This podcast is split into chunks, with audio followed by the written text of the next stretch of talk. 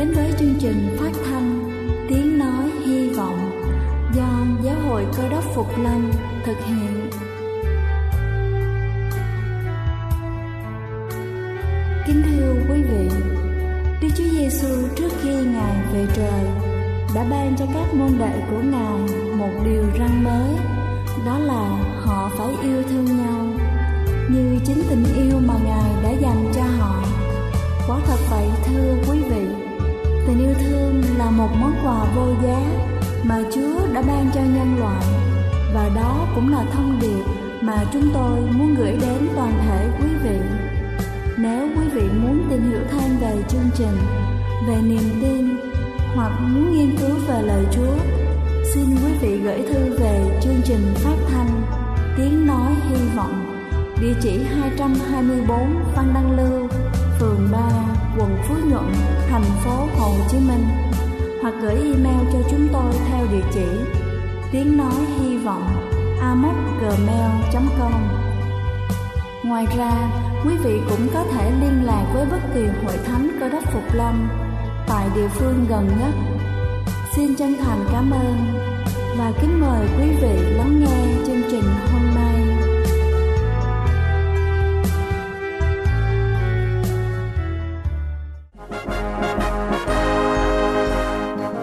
Chào quý vị thính giả trên khắp cả nước.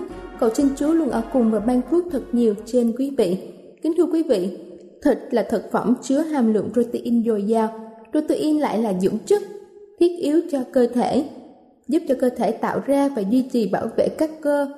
Ngoài ra, protein còn là yếu tố giúp tạo ra các hormone và enzyme kháng thể chống lại bệnh tật. Tuy nhiên, chế độ ăn uống nhiều thịt sẽ làm gia tăng nguy cơ về cholesterol mở trong máu, thận phải làm việc nhiều hơn. Ngoài ra ăn thịt sẽ tạo thành gánh nặng cho gan, phải làm việc quá tải, không lọc được hết các chất thải ra khỏi cơ thể, tích tụ và gây bệnh. Theo nghiên cứu cho thấy, trung bình một người phụ nữ thường cần 46 gram protein mỗi ngày, đối với nam giới là 56 gram mỗi ngày. Các vận động viên người già, người đang mắc bệnh, đang trong quá trình phục hồi sức khỏe và phụ nữ mang thai hoặc cho con bú cần nhiều protein hơn khoảng 25%. Những người nạp protein quá nhiều sẽ dễ xảy ra các dấu hiệu xấu cho sức khỏe và hôm nay chúng ta sẽ nghiên cứu về những dấu hiệu khi chúng ta dư protein quá nhiều hay là ăn quá nhiều thịt. Đầu tiên đó chính là tăng cân. Chế độ giàu protein có thể giúp cho chúng ta tăng cân trong thời gian ngắn, nhưng duy trì chế độ ăn này trong thời gian quá dài sẽ gây tác dụng ngược lại nếu tăng lượng protein mà không giảm các thực phẩm khác trong chế độ ăn, rất có thể chúng ta đang thừa protein và calo. Khi thừa protein, cơ thể sẽ tăng cân nhanh chóng. Thứ hai đó chính là cơ thể mất nước. Dư thừa quá nhiều protein khiến cho thận phải làm việc nhiều hơn. Một sản phẩm của quá trình chuyển hóa protein là nitơ. Theo nghiên cứu cho thấy, thận cần dùng nước để thải lượng nitơ này, tạo ra hiệu ứng khử nước, khiến cho cơ thể bị mất nước. Thứ ba đó chính là vấn đề về tiêu hóa, buồn nôn, khó tiêu, viêm ruột thừa hoặc là táo bón là những dấu hiệu cho thấy chúng ta đang thừa protein. Khi tăng lượng thịt, cá, gà, phô mát, sữa trong chế độ ăn giàu protein mà không ăn đủ chất xơ, thận sử dụng nước của cơ thể để thải nitơ dư thừa dẫn đến bị táo bón thường xuyên.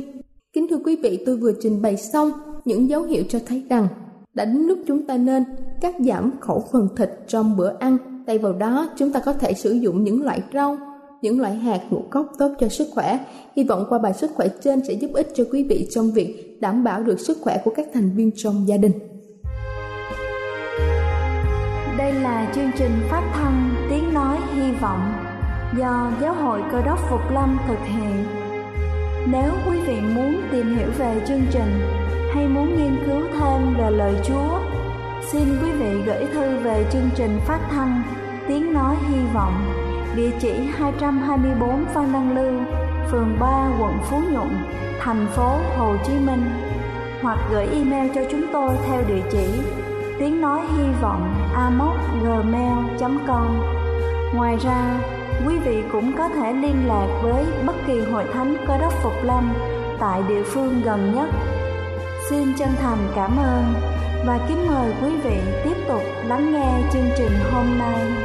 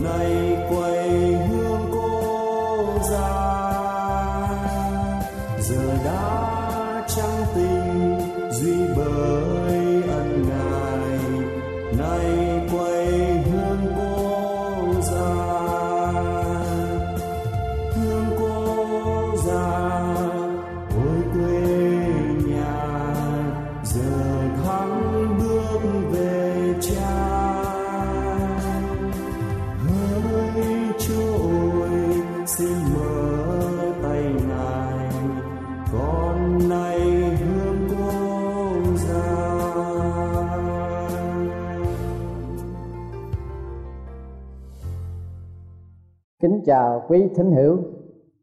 Bài giảng trên núi của Đức Chúa Giêsu cứu thế là một trong những án văn có giá trị nhất trên thế giới để chứng minh cho lẽ thật trên đây một cách trí công vô tư. Ta hãy nghe Gandhi, là một nhà cách mạng vĩ đại của xứ Ấn Độ, đã công nhận bài giảng trên núi của Chúa cứu thế như sau: Tôi không cần biết nhân vật Giêsu là ai tôi cũng không cần biết Chúa Giêsu có thật hay chỉ là một nhân vật tưởng tượng. Nhưng điều tôi không thể nào từ chối được, đó là bài giảng trên núi của Chúa Giêsu bao giờ cũng thiết thực đối với chính tôi. Vậy, xin mời quý vị thính hữu cùng tôi, chúng ta hãy nghiên cứu bài giảng trên núi của Chúa Giêsu cứu thế thiết thực đến mực nào đối với đời sống tâm linh của chúng ta. Mở đầu cho bài giảng. Chúa Giêsu cứu thế đã phán rằng, phước cho những kẻ có lòng khó khăn, vì nước thiên đàng là của những kẻ ấy. Ma chơ đoạn 5 câu thứ ba. Một người có lòng khó khăn là người như thế nào mà được cho là có phước?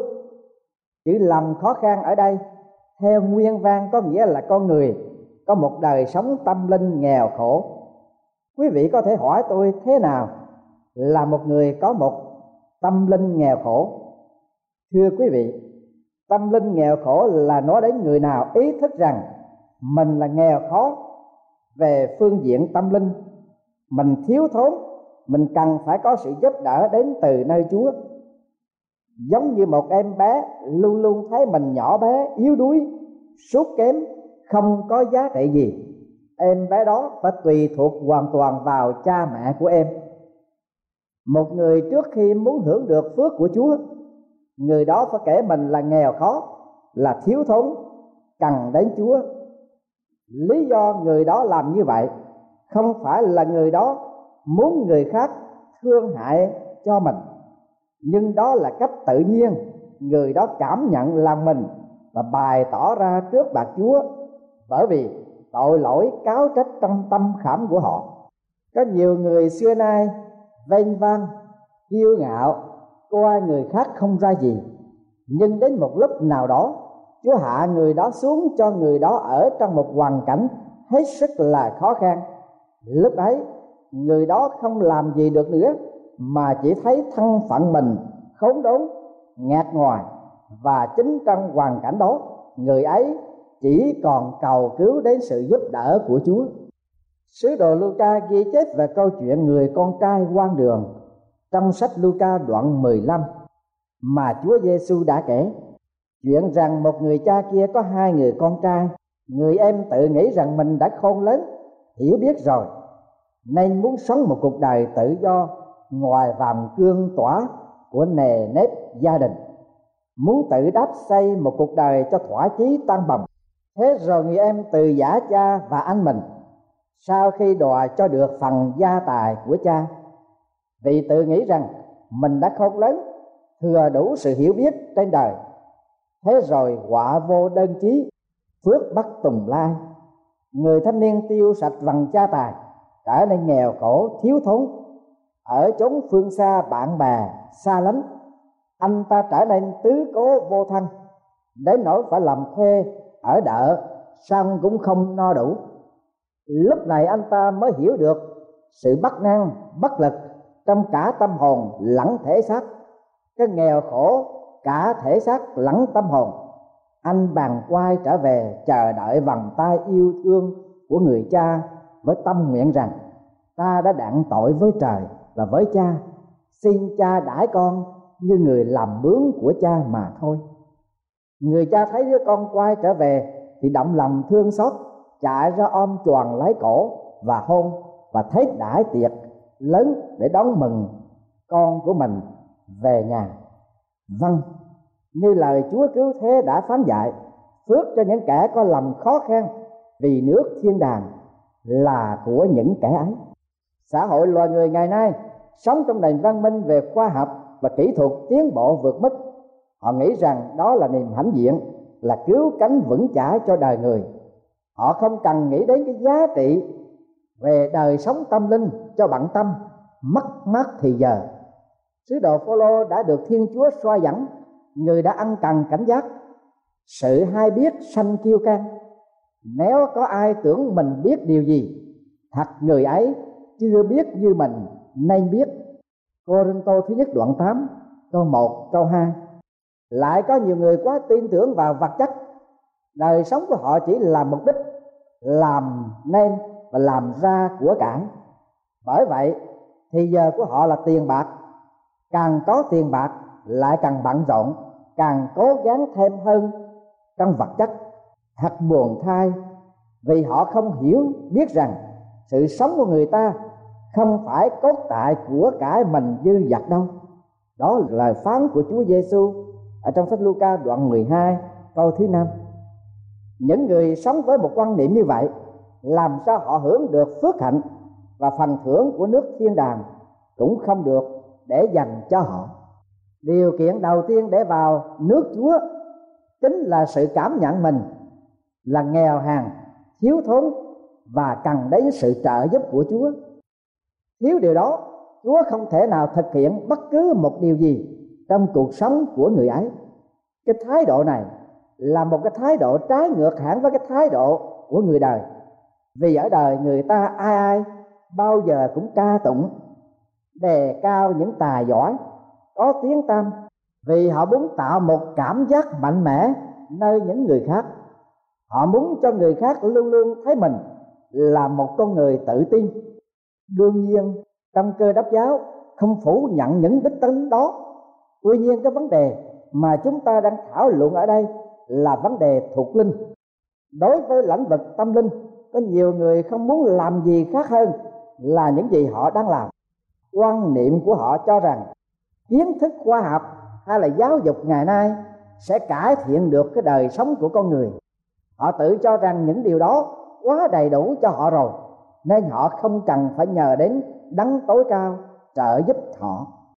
Biến cải, thay đổi lòng họ. Chính vì vậy mà họ thất bại. Lời của đức chúa trời đã cảnh cáo, ngươi nói, ta giàu, ta nên giàu có rồi, không cần chi nữa. Song ngươi không biết rằng mình khổ sở, khốn khó, nghèo ngạt, đuôi mù và lõa lồ khải quyền đoạn 4 câu thứ 17 quan điểm của cơ đốc giáo trong lời chúa dạy, một người muốn vào nước đức chúa trời, người đó phải trở nên như một đứa trẻ, nghĩa là phải công nhận rằng mình là hàng yếu, thiếu thốn và cần đến chúa. Thế đó có phải là một tư tưởng mà bác can đã từng đề cập đến? Cao cả của con người sở dĩ được xem là cao cả, chính vì họ biết họ là hàng mạt vâng điều này phù hợp với nguyên tắc sống đạo của thánh đồ Phaolô. Chính tôi ở giữa anh em, bộ yếu đuối, sợ hãi, run rẩy lắm chúng tôi không giảng về chúng tôi, nhưng chỉ giảng về Chúa. Và há đó có phải là bí quyết mà Phaolô đã được Chúa ban phước chăng chính người cũng làm chứng rằng, vì hễ khi nào tôi yếu đuối, ấy là lúc tôi được mạnh mẽ trong Chúa. Một người nghèo trong đời sống tâm linh là người biết giấu mình ở trong Chúa và để cho Chúa được cao quý. Sự khiêm nhường là một đức tính cao quý nhất từ xưa đến nay thế nhưng cũng có người cho rằng khiêm nhường là một cái thái độ để biểu lộ sự hàn nhát.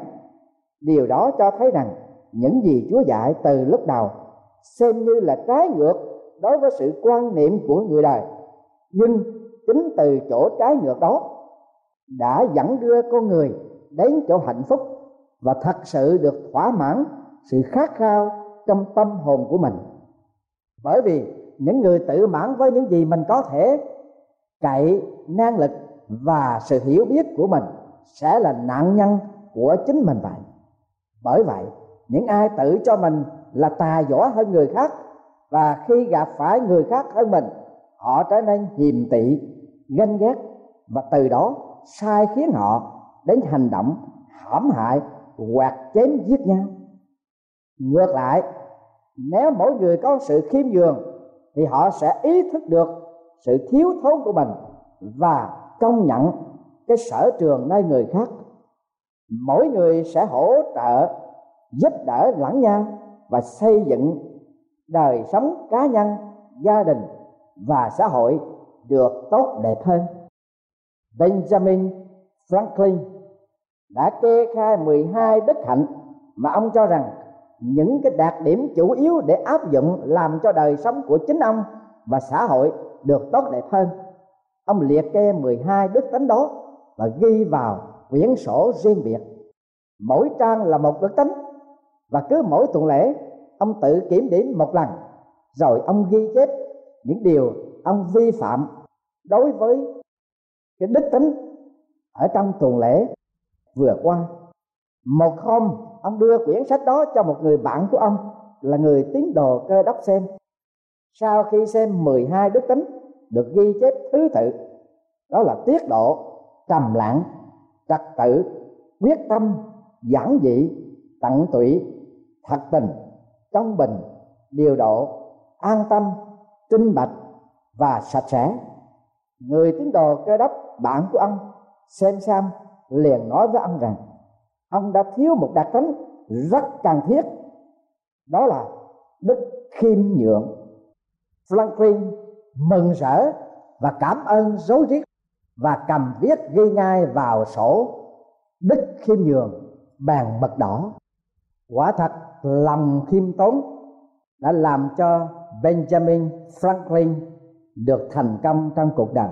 Ý thức mình nghèo nàn ở trong tâm linh không có nghĩa là người đó lúc nào cũng ở trong thế thủ, giữ một cái thái độ thụ động và cho rằng, tính tôi như vậy đó nghèo trong tâm linh cũng không có nghĩa là cho mình là một người nghèo trong tâm linh để cho người ta thấy. Nghèo trong tâm linh cũng không phải là chúng ta tự đè nén chính mình, coi thường mình và xử sự không đúng với con người thật của mình. Đức chúa trời đã phán dạy qua miệng tiên tri Esai như vậy, đấng cao cả ở nơi đời đời vô cùng, danh ngài là thánh. Có phán như vậy, ta ngự trong nơi cao và thánh với người có lòng an nan, đau đớn, khiêm nhường và làm tư tỉnh làm người an nan, đau đớn. Nghèo ở trong tâm linh có nghĩa là không kiêu can không tự mãn, không tự phụ và ý thức được rằng trước mặt Chúa chúng ta chỉ là một người vô danh. Chúng ta không kể mình là dòng giống nào, thuộc thành phần nào, gia đình, gia giáo thế nào, giàu có hay địa vị nào. Nói cho đúng hơn như lời Phaolô đã xác chứng, tôi đã coi mọi sự như là sự lỗ và như rơm rác. Để trở nên một người có tinh thần nghèo khó, chúng ta không cần phải bỏ xã hội này và đi đến một nơi nào đó để tu trì, để xa lìa thế tục. Xong chúng ta phải nhập thế nhập thế với một cái thái độ khiêm nhường, thuần phục, sống nhờ cậy nơi chúa mỗi ngày. Đó chính là ý thức cần nghèo ở trong tâm linh của mình. Với một người như thế, chúa mới có thể bắt đầu ban phước cho người ấy. Để ca tổng cái đức khiêm tốn và đã kích, cái tật kiêu can La Fontaine đã viết một chuyện ngụ ngôn lý thú về cây sen và cây sậy. Ngày nọ, cây sen ra vẻ, thầy đời, nói với cây sậy, chú mày có lý mà trách trời đất một con chim non, một lần gió cũng có thể làm cho chú mày mọp đầu xuống. Còn ta đây, đầu của ta vẫn như núi, ngang chặn ánh sáng mặt trời, đã chưa thỏa mãn, lại chống với cuồng phong bão tố, ta đây coi như là làn gió heo may. giá chú mày mập dưới nách của tao, thì thân phận đâu đến nổi phải lam đâm. Mà khổ quá chú mày cứ mập tại những miền, đưa lưng cho gió. Ta thấy trời đất co bộ bất công đối với chú mày. Cây sậy, khiêm nhu đáp bác giàu lòng nhân, thường nghĩ đến số kiếp cháu. Nhưng thôi, bác đừng bận tâm lắm, cháu cũng không sợ gió bao nhiêu. Cháu mọp đầu xuống, nhưng thân không gãi. Đã từ lâu đối đầu với phan ba, bác vẫn như trồng nhưng để coi sau cùng sẽ ra sao? Cây sải vừa dứt lời, thì cuồng phong từ nam bắc nổi dậy, thổi đến kinh hoàng như địa chấn. Cây xanh đứng thí gan, sậy nằm bẹp, gió gào thét thổi tóc gốc sen. Một cổ thụ mà đầu chặt trời còn rễ thì thọt sâu trong âm phủ trong xã hội loài người có biết bao nhiêu người như vậy? Giống như cây sen. Họ ý sức khỏe, ý tiền tài, ý thế lực. Và sau cùng, họ vấp ngã. Chỉ vì họ thiếu cái đức khiêm tốn, một đức tính trụ cột của tòa nhà lung lý. Đứng trước mặt đấng toàn năng, người khiêm tốn qua mình là con số không. Họ không hổ thẹn nhận mình là cho bụi đối với sự vĩ đại của thiên chúa ta có tự nhận mình yếu đuối mới nhờ cậy đức chúa trời toàn năng tăng cường dũng lực cho ta. Có cho mình ngu dốt thì mới tìm hiểu học hỏi người kinh nghiệm. Vì chân giá trị của mình là đức khiêm tốn để nhìn nhận quyền lực của đấng tạo hóa, hầu sống một cuộc đời chân thiện mỹ.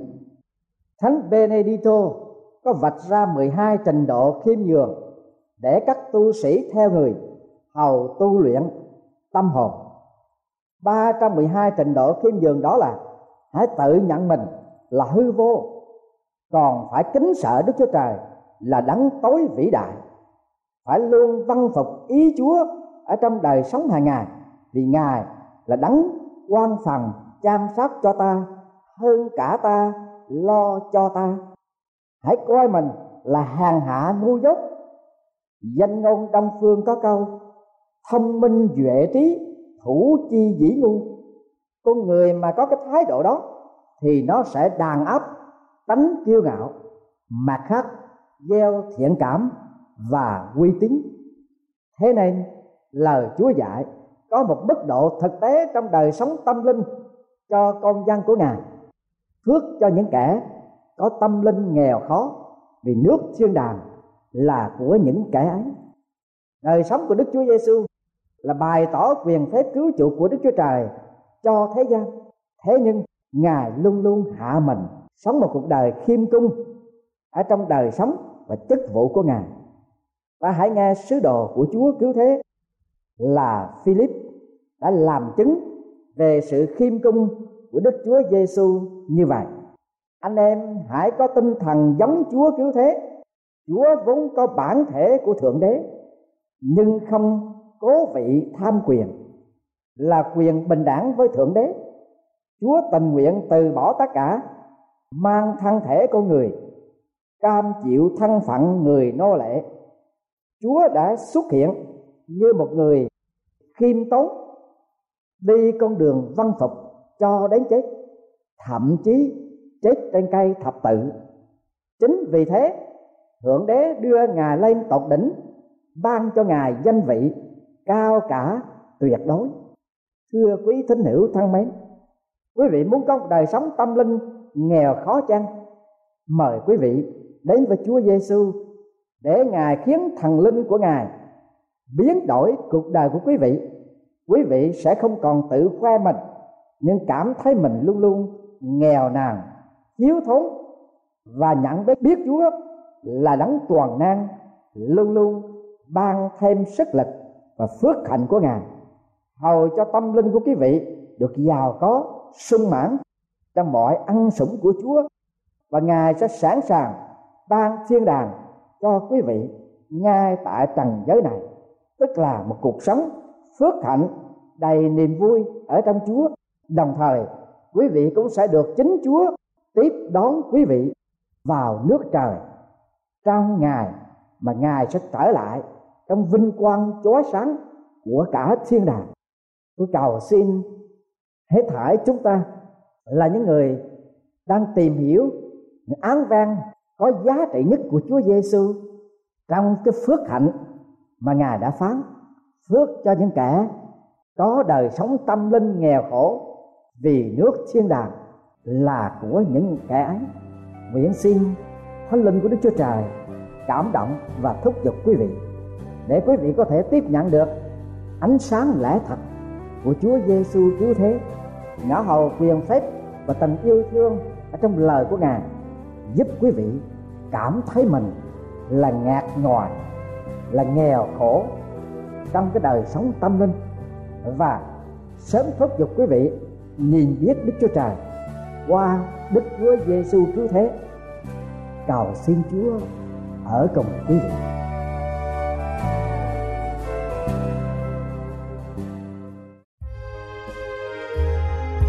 Đây là chương trình phát thanh Tiếng Nói Hy Vọng do Giáo hội Cơ đốc Phục Lâm thực hiện.